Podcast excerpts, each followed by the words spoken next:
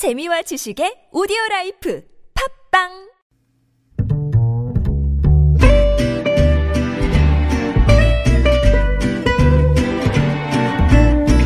Good evening, everyone.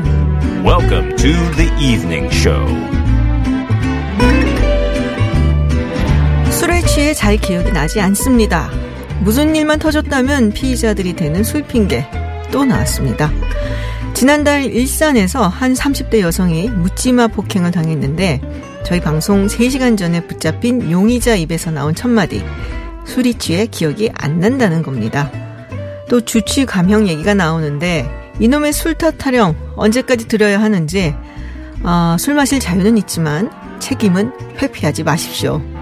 김지윤의 이브닝 쇼는 오늘도 책임을 다하는 소식으로 가득 채웠습니다. 노래 듣고 잠시 후 서울 타임즈로 돌아오겠습니다.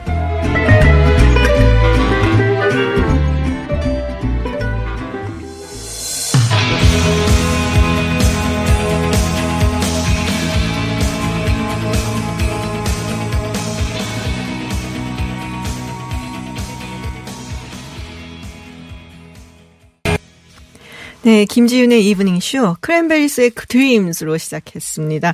이 노래 들으면 항상 이렇게 밝게 하루를 시작하는 아침 막 이렇게 생각이 나요. 그래서 퇴근길도 좀 밝게 아, 힘차게 집으로 돌아가시는 길이 되시기를 바라면서 띄워드렸습니다. 매주 월요일부터 금요일 저녁 6시부터 8시까지 생방송으로 진행되는 김지윤의 이브닝 쇼.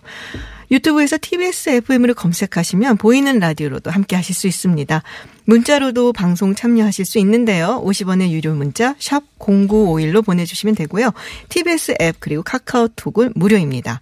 저희가 인별그램도 만들었습니다. 골뱅이 TBS 언더바 이브닝 쇼로 검색을 하시면 초대 손님 사진 그리고 다양한 방송 제작 소식 그리고 생 제작하는 모습 만나보실 수 있습니다. 네, 문자 하나 소개하고 넘어가겠습니다. 7023님, 저번 주 중국 출장 갔다 왔는데 오늘부터 개편인가요? 네, 김지윤의 이브닝 쇼를 어제 처음 시작했습니다. 많이 청취해 주세요. 자, 서울 타임즈 시작하도록 하겠습니다. Welcome to Unfiltered. North Korea's latest CNN was given 미국 오하이오 일본의 백색 국가 명단 should be on the air at six 국내외 소식을 한 번에 둘러듣는 뉴스 서울 타임즈 네, 다양한 뉴스를 좀 저희가 모아보려고 하는데요. 서울타임즈 오늘 시간 함께 해주실 세 분 소개해드리겠습니다. 오마이뉴스 박정호 기자, 아시아N 편집장 알파고 신하 씨, 그리고 어제도 함께 하셨죠? 전주현 웰싱캐스터 나와 계십니다. 안녕하세요. 네, 안녕하십니까. 세 분 서로 혹시 만나본 적 있으세요? 아세요? 아, 아까 대기실에서 잠깐 뵀고요. 아, 오늘은 인사를 드렸습니다.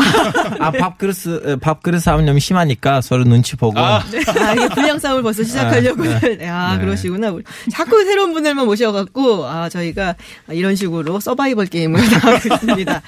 네, 어, 먼저 지금 방금 전에 들어온 속보가 있어갖고, 제가 좀 박정호 기자님한테 네. 소개를 부탁드릴게요. 네, 북미가 오는 5일 실무 협상을 열기로 네네. 했다. 이런 최선희 북한 외무성 제1부상의 아, 말이 드디어. 보도가 됐는데요. 네.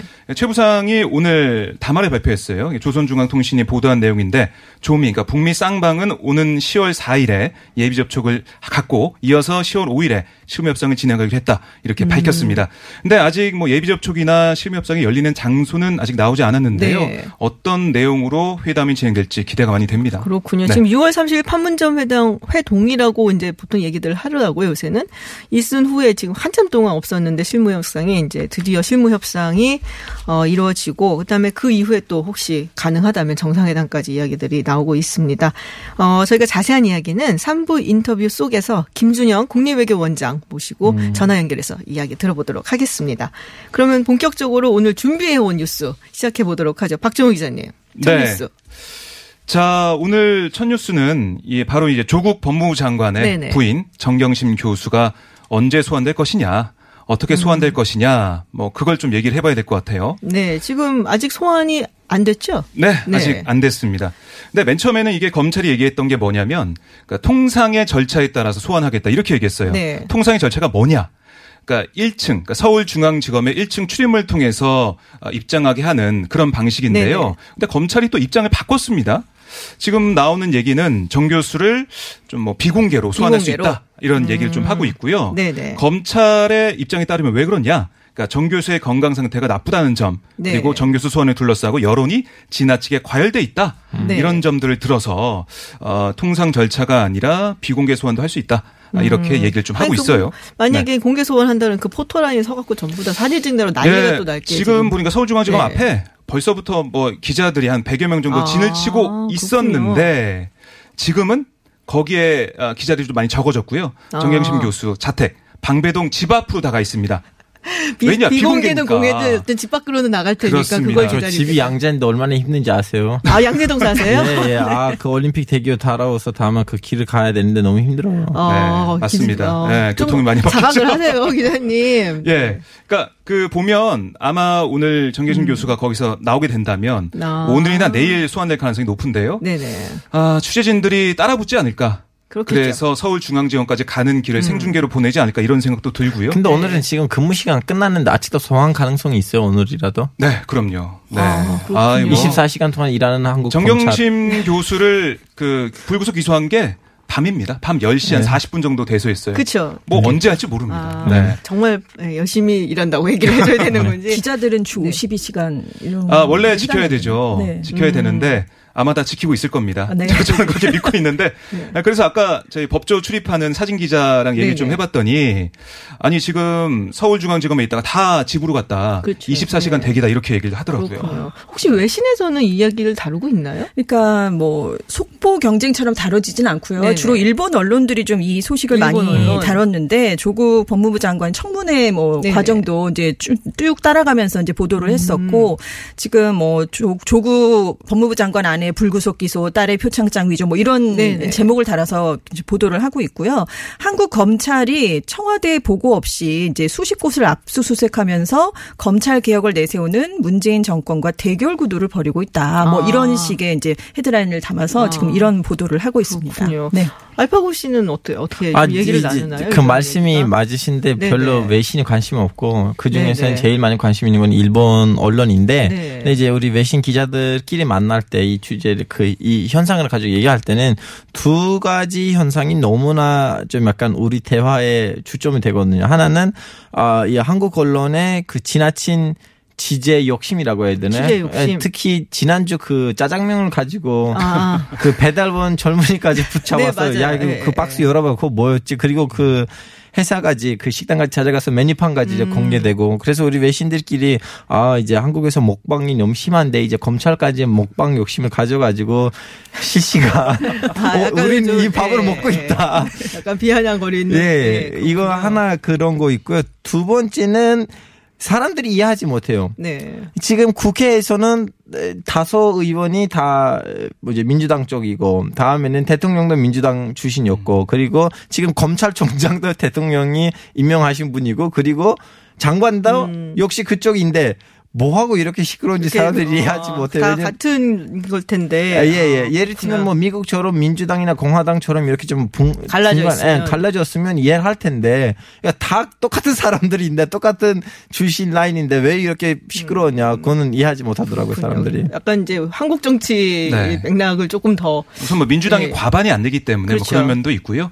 그리고 검찰 수사라는 게 뭐 독립적으로 해- 행해지는 거기 때문에 물론 이제 법무부 장관이 검찰총장을 통해서 구체적인 사건 지휘를 할 수 있지만 그것과 별개로 검찰이 독립적으로 수사를 하고 있고 대통령도 검찰은 검찰의 일을 하고 장관은 장관의 일을 해라 이렇게 얘기했기 때문에 그게 지금 진행되고 있는 것 같습니다. 네, 알겠습니다. 아, 전 상황을 잘 알아요. 걱정하지 마세요. 네, 알파고 씨 잘 알고 계시니까 네. 많이 설명을 해 주시고 네. 외국인 친구분들한테 어, 지금 잠깐 이제 처음에 나왔던 그 정경심 교수 네. 소환 방식을 놓고 검찰이 이제 원점에 재검토 한다는 것 이 부분에 대해서 법조계에서는 어떻게 얘기가 나오고 있는지 저희가 이제 양지열 변호사 연락해서 연, 연결해서 한번 말씀을 좀 나눠보도록 하겠습니다. 안녕하세요, 변호사님. 예, 안녕하세요. 네, 검찰이 원점에서 소환 방식을 재검토한다. 이유가 뭐라고 변호사님은 생각을 하시나요? 글쎄요, 원래 가야 할 길로 가는 게 아닌가 싶은데요. 네. 어, 사실 공인은 아니잖아요, 정기식 교수가. 네네. 굉장히 뭐, 많은, 뭐, 본의 아니게 유명한 사람이 되긴 했지만, 뭐, 공인도 아니고, 그리고 뭐, 혐의사실 자체에서 의혹이 많이 있다고는 하지만, 네. 실제로 얼마만큼 확인되어 있는지도 아니고, 또 그게 이제 파렴치범 이런 건 아니고, 무엇보다 이제 포토라인에 공개 소환을 한다는 것 자체가, 뭐 많이들 지적하신 것처럼 세워서 망신 주기에 그치는 거 아니냐. 음, 뭐 그런 일각에서는 그런 기회에 뭐 언론을 향해서 할 말 있으면 하이라 뭐라고 하지만 그렇게 우르르 카메라 기자실이 있는 데서 네네. 무슨 얼마나 말을 하겠어요. 그래서 그런 어떤 상황인데 어, 사실상 공개 소환을 하기로 했었잖아요. 네.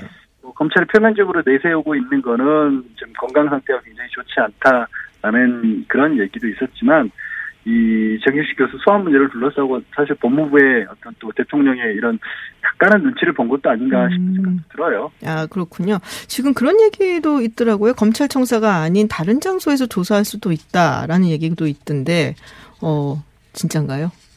음, 그럴 것 같진 않은데요. 네네. 검찰청사에도 여기 검찰청 조사 안 받아보셨죠? 안 받아봤어요.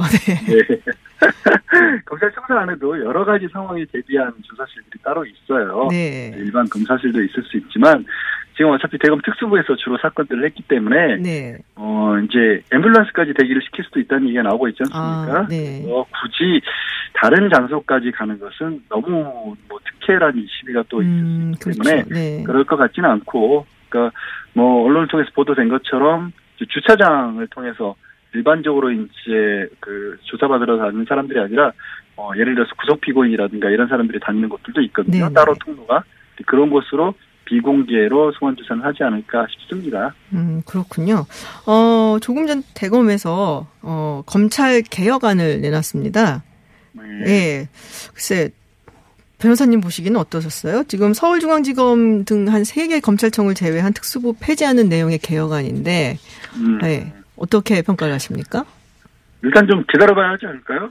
그 개혁안이라고 하는 거를 네. 빨리 내놨죠. 근데 어, 왜 이렇게 빨리 내놨을까 하고 보면 사실 그동안 계속 지적되었던 것들이에요. 뭐 새로 음. 나온 게 아니라 이게 문제다. 뭐 특수부에 힘이 집중돼 있다. 뭐 검찰의 인력 구조가 너무 바깥으로 많이 나와서 법무부에도 파견들 하고 청와대에도 가고 많이 나와 있다. 네. 또 최근에 나온 얘기들은 뭐 형사나 공판 중심으로 가야 된다. 그리고 형사나 공판 중심으로 간다는 거는 검찰 내부에서 그치는 문제가 아니라 검경 수사권 분리가 이루어지면서 수사권의 상당 부분이 경찰로 가면 그다음에 통제 내지는 관리 이 나쁜 의미의 통제가 아니라 인권 보장을 위해서 수사가 네네. 제대로 잘 됐는지를 한번 본다는 의미거든요. 음. 그런 역할들을 오히려 검찰의 본연의 임무로 보겠다는 거니까 이런 얘기들도 사실은 나왔던 얘기예요. 네. 그러니까 어, 오늘 이제 대정부 질문에서 이제 이낙연 총리가 그런 얘기를 했었잖아요.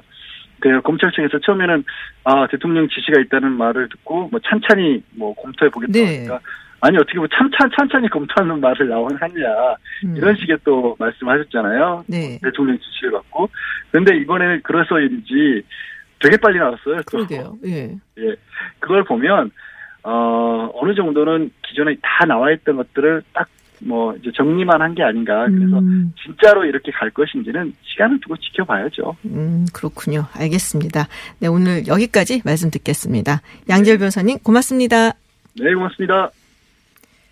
네, 어, 정경신 교수 소환 방식에 대해서 원점으로 검토를 하겠다라는 얘기가 나오고 한 거 보니까 아무래도 좀 신경이 쓰이긴 하는가 봐요. 윤석열 총장 입장에서도. 박종 기자님 법조도 네. 국회 출입하시는데 하여튼 뭐- 기자분들은 어떻게 생각하시나요? 아무래도 지난 주말에 있었던 촛불 네. 집회 네. 그 현장 모습을 봤을 테고요. 또 이어진 문재인 대통령의 검찰 개혁 지시가 있었고 음. 네. 그래서 윤 총장 입장에서는 더 이상 개혁 방안을 내놓지 않을 수가 없는 그런 음. 상황이 됐습니다. 그래서 뭐 여러 가지 그런 상황 때문에 네. 기자들도 볼때 촛불 집회가 아마 큰 영향을 미친 거 아니야 이런 네, 얘기를 네. 좀 많이 했어요. 예. 어, 사진 돌려보면서 그렇게 얘기를 했는데요. 어, 근데 민주당에서는 이 대검의 검찰개혁 방안에 대한 입장도 내놨습니다. 바로 내놨는데 소개를 좀 해드릴게요. 네. 이 검찰 개혁에 대한 국민적 요구와 대통령의 지시에 부응했다는 점에 대해서는 긍정적으로 본다. 하지만 검찰이 어떻게 민주적 통제를 받을지 등에 대한 내용이 없다. 근본적이고 철저한 검찰 개혁 의지를 읽기는 부족하다. 아, 그리고 서울중앙지검 특수부에 대한 고민도 빠져 있는 뭐 그런 상황이라서 어, 부족한 게 좀 많이 있다. 이런 입장을 보이고 있습니다. 네, 알겠습니다. 이브닝 쇼는 여러분의 의견을 환영합니다. 50원의 유료 문자 샵 0951로 문자 보내실 수 있고요. 앱과 카카오톡은 무료입니다. 퇴근길이 유쾌해집니다.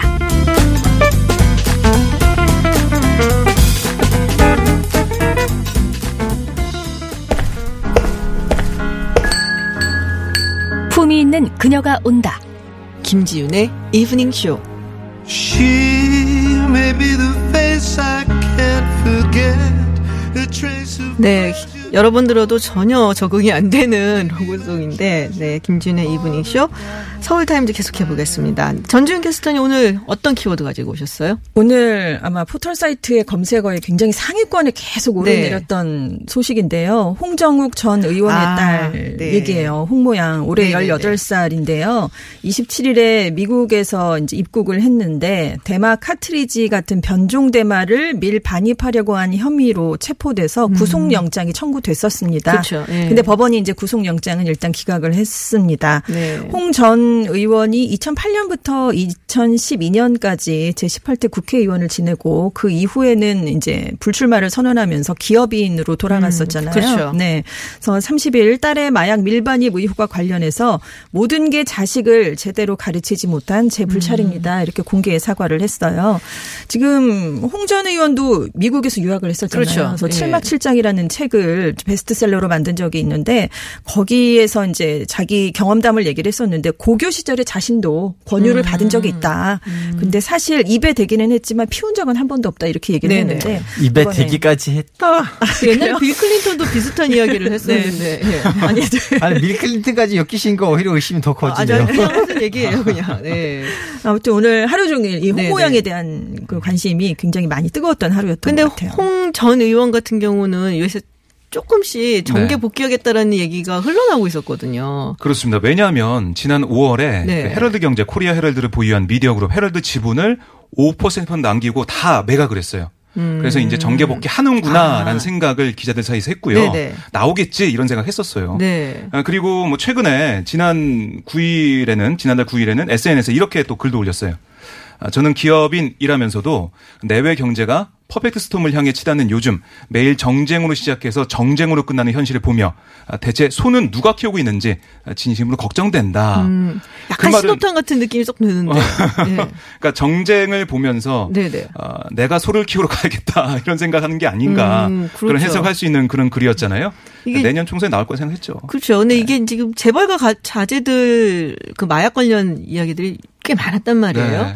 그 누구죠? 그 SK그룹 예. 창업주 손자 맞아요, 예, 맞아요. 최영근 네. 씨 그리고 저 현대 남양유업도 네, 있었고. 네, 그렇습니다. 네. 황하나 씨, 씨도 예. 그래서 있었고 최근에 좀 근데 이 전에 많이 문제가 됐던 재벌가 자제들은 3세 4세가 많았거든요. 네네. 네. 근데 최근에 CJ 그룹의 후계자였잖아요. 네. 이선호 씨가 마약을 투약하고 또 밀반입하려고 한 혐의로 검찰 조사를 받았는데 즉각 구속이 안 됐었는데 재벌 봐주기 수사 아니냐 이런 얘기가 많았잖아요. 그래서 스스로 차- 검찰을 찾아가서 음. 그렇죠. 체포해달라고 요청하기도 했죠. 외국 같은 경우도 이런 경우가 많나요? 재벌가나. 명망가들 자제들. 아니 이거 뭐, 뭐 연예인이나 네. 아니면 뭐 재벌가들은 뭐지 이제 그 2세, 네. 3세, 4세까지도 내려가지는 않아요. 2세 네. 정도부터 시작을 하더라고요. 근데 우리는 여기서 좀 약간 따져봐야 되는 거 두 가지인데요. 하나는 뭐 연예인이다, 뭐 배우이다, 아니면 뭐 무슨 재벌가의 아들, 딸이라고 해서 수사가 진짜 제대로 이루어져 있는지 음. 이루어져 있다면 그럼 더 이상 그 그분들의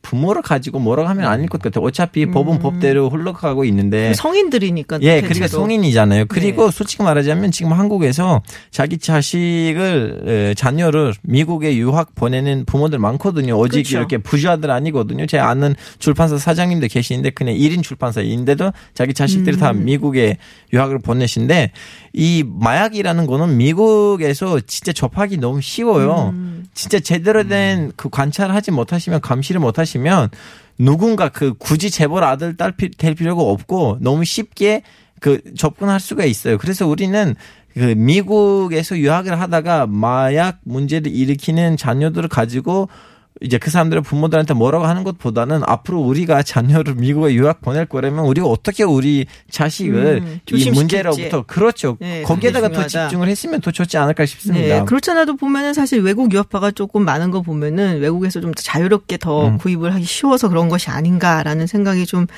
들긴 합니다. 그러고 보니까 지금 청취자분 중에서도 5517님 참 자식은 부모 맘대로 안 되죠 하고 그렇죠. 문자를 보내주셨어요. 그렇죠. 자식만큼 부모 맘대로 안 되는 경우가 또 어디 있겠습니까? 네. 그러면 여기서 또 잠깐 전문가 연결을 해서 얘기를 나눠보도록 하겠습니다. 음, 검사 출신으로 마약 수사 전담에 오셨던 분입니다. 김인주, 김희준 변호사 연- 전화 연결하겠습니다. 안녕하세요, 변호사님. 예, 안녕하세요. 네, 그래서 앞서 박정호 기자 잠시 이제 마약에 손댄 재벌가들 공- 이야기 같이 나눠봤는데 어, 마약을 들어올 때 지금 공항 검색대에서 걸린 거 아닌가요? 그- 그게 어떻게 들어올 생각을 했을까 싶기도 하고 엑스레이 같은 걸로 그럼 보면은 우리가 다 쉽게 발견할 수 있는 건지 궁금하기도 한데요. 네네. 이- 네. 어, 요즘 이제 뭐 공항 검색대에서 많이 걸리고 있는데요. 네네. 예, 보통 이제 엑스레이 검사라든가 아니면 공항에 보면 이제 마약견 같은 게 있거든요. 네. 예, 그래서 이제 그 엑스레이라든가 마약견을 통해서 검색을 해서 적발을 해내기도 하는데요. 그게 뭐 100%다 적발할 수 있는 것은 아니고, 네. 예, 그게 뭐 구멍이 많이 뚫릴 수밖에 없는 구조고요. 그래서 뭐 최근에 뭐 재벌가 자제들이 많이 네. 적발이 됐는데 아무튼 그게 간헐적인 단속을 통해서 어, 어떻게 보면은 운이 굉장히 안 좋게 적발된 케이스라고 볼 수가 있겠습니다. 아, 운이 안 좋아서 적발된 케이스라는 말씀이세요? 그렇죠. 예, 100%다 걸러낼 수가 없습니다. 음. 그렇군요. 그럼 굉장히 많아졌다라는 얘기인데 최근 들어갖고 유독 이런 마약 사건들 많거든요. 뭐 어, 네. 예전부터 굉장히 많이 보셨으니까 알 것 아실 것 같아서 최근 많이 네. 늘어나고 있는 것이 많은 건지 아니면 적발을 우리가 많이 하고 있는 것인지 좀 궁금한데 어떻게 지금 현상을 보고 계시나요? 어, 지금 마약의 종류가 네. 예전에 비해서 굉장히 다양화됐거든요. 아. 예전에는 뭐, 예, 주로 사용하는 마약이 필로폰이나 대마 같은 거였는데, 최근에는 뭐 액상대마도 있고, 이번에 적발된 뭐 LSD 같은 것도 있고 해서 굉장히 다양화돼 있고요. 다양화되다 보니까 그만큼 이용하는 사람들도 늘어날 수밖에 없는 구조고요. 네, 그리고 또 예전과는 달리 해외에 생활하는 경험이 많아지지 않았습니까? 그렇죠. 그래서 아무래도 우리나라보다는 해외 같은 경우는 그 마약 사범에 대한 단속 체계가 느슨하기 때문에 그리고 대마 같은 경우에는 미국의 캘리포니아주라든가 캐나다 같은 경우에는 네, 그 사용 자체는 합법화하고 있어요. 그렇죠. 네, 예, 예. 그러다 보니까 이제 그쪽에서 생활했던 사람들은 쉽게 마약에 접하게 되고 또 거기에 대한 또 위법성에 대한 인식도 굉장히 약화가 되고 하다 보니까 우리나라에도 자연스럽게 또 마약이라는 것은 혼자 하는 게 아니거든요. 네. 여러 사람이 어울려 하기 때문에 어울려서 하기 때문에 그에 따라서 마약 사범들도 좀 늘어나고 있는 추세인 것 같습니다. 아, 그렇군요. 어, 이게 잡히고 난 다음에 그 거의 집행유예를 선고받는다고 들었어요. 특히 이제 초범인 경우 같은 경우는 근데 처벌이 약해서 그런 건지 어떻게 생각하시나요? 어, 마약 사범에 대한 뭐 수사라든가 어, 재판에 대해서 어, 선고되는 형량이 예전보다는 굉장히 낮아진 것이 맞습니다. 아, 그렇군요. 예전에 예, 제가 평검사 시절에는 그냥 필로폰 같은 그 단수 투약 사범 같은 경우에도 어, 단 1회만 투약을 하더라도 구속을 했었거든요. 네. 근데 요즘은 뭐 초범이라든가 뭐 단 1회 투약 같은 경우에는 구속을 하지 않고 법원에 뭐 기소도 되지 않는 경우도 많아요. 네. 기소되지 않고 뭐 기소유예로 풀려나는 경우도 있고 설사 뭐 법원에 기소가 돼서 재판을 받는다고 하더라도 대부분 집행유예로 풀려나는 경우가 많습니다. 그렇군요. 그래서 그런 것들도 마약 사범이 증가하게 된 주된 원인 중에 하나라고 볼 수가 있겠습니다. 네. 마지막으로 하나 더 질문 드리자면 요새는 굉장히 한국에서도 구하기가 쉬워져서 한국도 이제 사실은 굉장히 심각한 수준으로 올라가고 있다라는 얘기를 들었거든요. 네. 어, 마약 사범에 대해서 그동안 우리나라도 굉장히 관심이 좀 덜 갖고 네. 국가적으로도 그에 대해서 충분한 어 대응 체제를 잘 갖추지 못했던 것이 사실이에요. 그 근본적인 원인은 뭐냐면은 그동안 우리나라는 마약 청정국이라는 환상에 빠져 있었거든요. 네.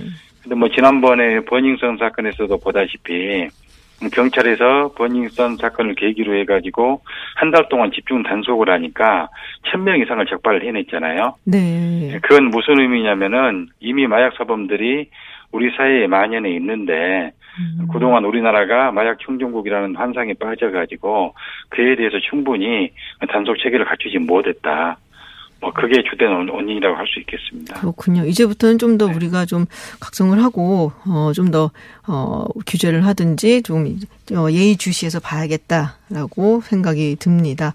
네, 오늘 말씀 여기까지 듣겠습니다. 네, 감사합니다. 네, 감사합니다. 네, 지금까지 강력범죄 검사 출신으로 마약 수사를 도맡아 오셨던 김희준 변호사와 얘기 나눴습니다. 어, 이 마약 얘기가 네. 나오니까 제가 제일 생각이 나는 거 뭐냐면 네네. 얼마 전에 싱가포르 갔는데 거기서 마약 거래란 이름이 너무 많이 언급되는 남미 한 나라 네네. 지- 출신 친구가 저를 부르고 야 알파고 일로 와 뭐요? 야 불법 뭔가 할까? 그 말 들으니까 어, 뭐 하는 거야 하니까 검을 쳤어요. 아, 아이, 이런. 싱가포르에서 이런 검 싱거운 싱가포르니 싱가포르니까 가능한 농담이고요. 네. 네. 아, 싱가포르 싱거, 싱거운 싱가포르 농담이었습니다. 근데 저는 사실 그 얘기를 들었거든요. 인터넷 같은 걸로 구입하기가 굉장히 쉬워졌다. 그래갖고 요새는 한국도 사실은 굉장히 좀 많이 만연해 있는데 우리가 애써 모른 척. 지금 방금 변호사님 그러니까요. 말씀처럼 모른 척 한 게 있다라는 얘기를 들었는데 그 기자들이 네. 그 취재를 위해서 일부러 한번 거기 거래를 시도해 보잖아요. 네네. 네, 그래서 보내면 정보가 바로 온다고. 아, 정말요? 네, 그 정도로 아, 우리나라도 이제 안전한 이제는. 시대는 아니라고 하네요. 외국에서는 이제 좀 많이 강력하게 규제하지 않나요? 그렇죠. 네. 마약이 워낙 이제 많이 퍼져 있었고 네네. 사실 신종 마약이 발달하는 정도를 수사가 따라잡기가 많이 힘들잖아요. 그렇죠. 그래서 이제 이게 문제가 되다 보니까 이제 국제사회에서 일찌감치 좀 신종 마약에 대한 위기의식을 많이 네. 가지게 됐습니다. 그래서 유럽은 지금 마약 중독 모니터링 센터를 통해서 조기 발견 시스템이라는 걸 운영하고 있어요. 그래서 음. 굉장히 적극적으로 대응을 하는데 EU 각국의 신종 마약 모니터링 센터가 있습니다. 여기서 정보를 보내면 다 음. 네. 수집을 해서 EU에 전체적으로 이게 퍼져서 대처가 되는 거고요.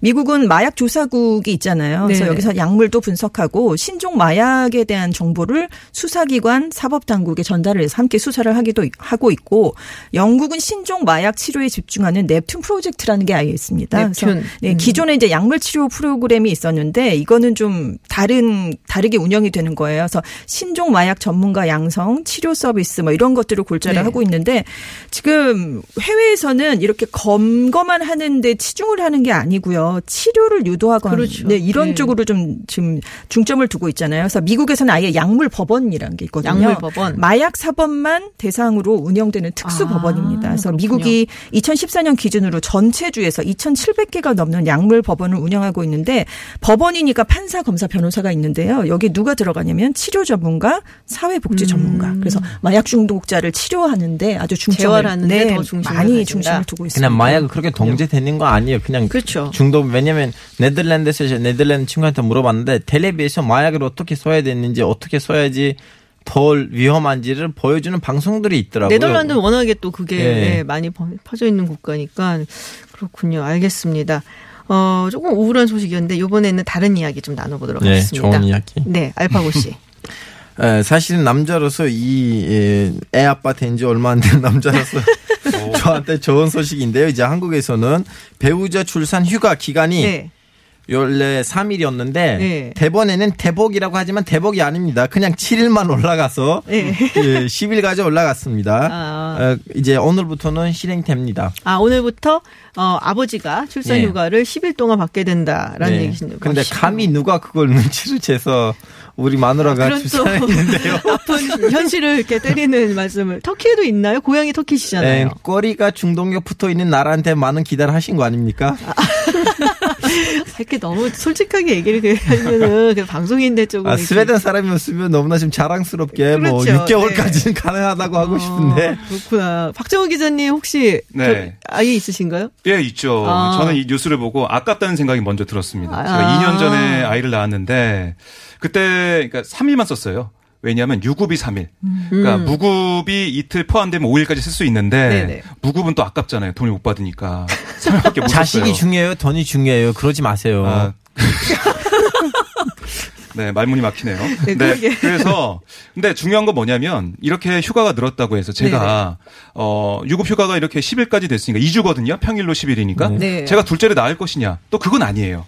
아, 나 아픈 질문이에요. 그렇죠. 그건 또 아니잖아요. 뭐 출산휴가 10일 때문에 아이. 둘째를 더 낳겠다 생각은 안 하죠. 저는 근본적인 대책은 아니라고 음. 보고요. 물론 필요한 그런 부분입니다. 그렇죠. 하지만 근본적인 대책은 아니다.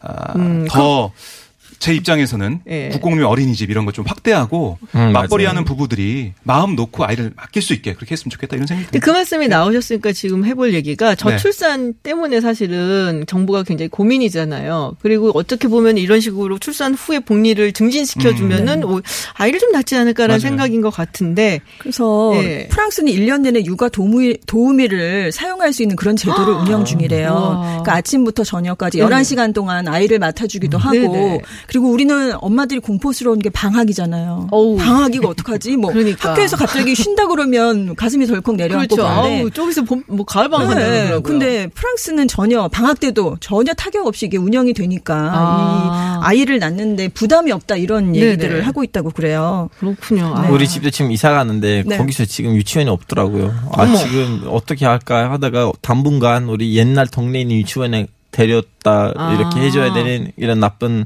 힘든 상황이에요. 네, 지금 기화를 하신 우리 알파고 씨가 이거 예. 빨리 고쳐달라고 이야기를 하시네요. 네, 유치원 좀 약간 늘렸으면 좋겠어요. 네, 그리고 다 똑같은 마음일 거예요. 그렇죠. 아이 키우는 입장에서. 저다 누가 막 네, 이렇게 한꺼번에 얘기가 다 나오고 열받았어. 갑자기 여긴 지금 맘카페 분위기가 돼버렸어요. 분위기가 됐습니다. 네. 근데 우리가 굉장히 멋있는 사진이라고 네네. 한국 여성들이 꿈꿨던 것 중에 하나가 스웨덴의 아빠들이 유모차 끌면서 한 손에 라떼 그렇죠, 라떼, 들고 라떼. 라떼 아, 파파라고 네. 하잖아요. 근데 스웨덴에서는 육아휴직 아빠 할당제가 있어요. 근데 어. 있긴 했는데 사람들이 잘 안 쓰니까 아빠는 네. 꼭이 정도는 써야 된다고 규제를 하는 거죠. 아, 그렇게 규제를 해줘야지 이제 아빠들도 마음 네. 놓고 쓸 수가 있다는 얘기인데, 네. 한마음 한 뜻으로 갑자기 목소리를 모았던 네, 서울타임즈 마지막 소식 출산 휴가였습니다. 네. 또 즐거운 이야기로 찾아뵙도록 하고요. 네, 지금까지 전주현 외신캐스터, 아시아인 편집장 알파고 신하 씨, 그리고 박정호 오마이뉴스 기자였습니다. 전 잠시 후 김준의 픽으로 돌아오겠습니다. 네, 감사합니다.